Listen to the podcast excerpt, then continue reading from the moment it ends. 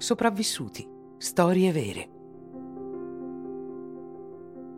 L'uomo che non poteva essere impiccato.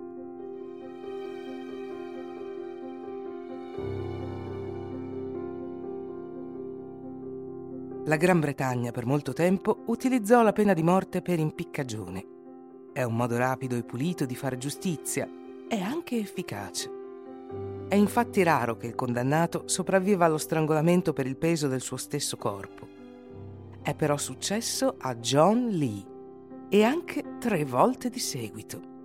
Strano, molto strano il caso di quest'uomo che non poteva essere impiccato.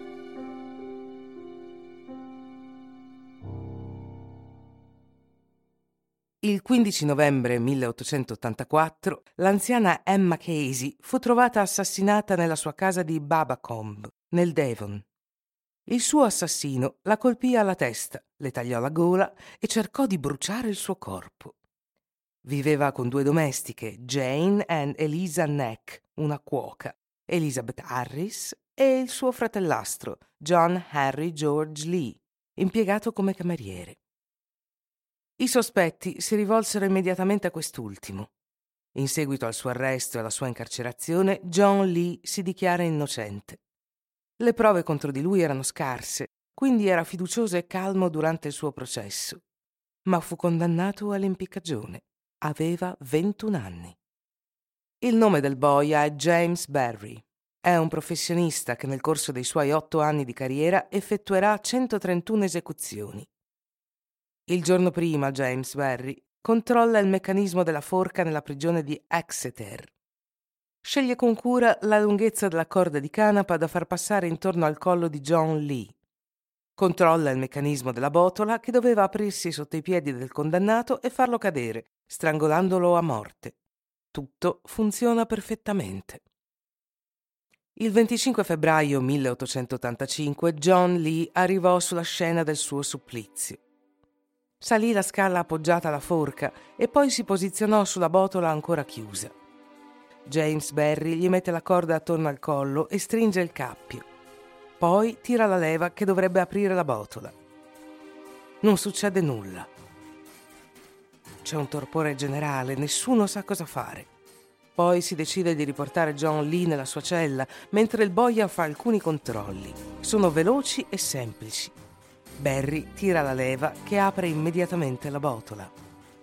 John Lee viene riportato sul patibolo. Barry gli mette di nuovo la corda al collo, poi attiva il meccanismo. Non succede nulla.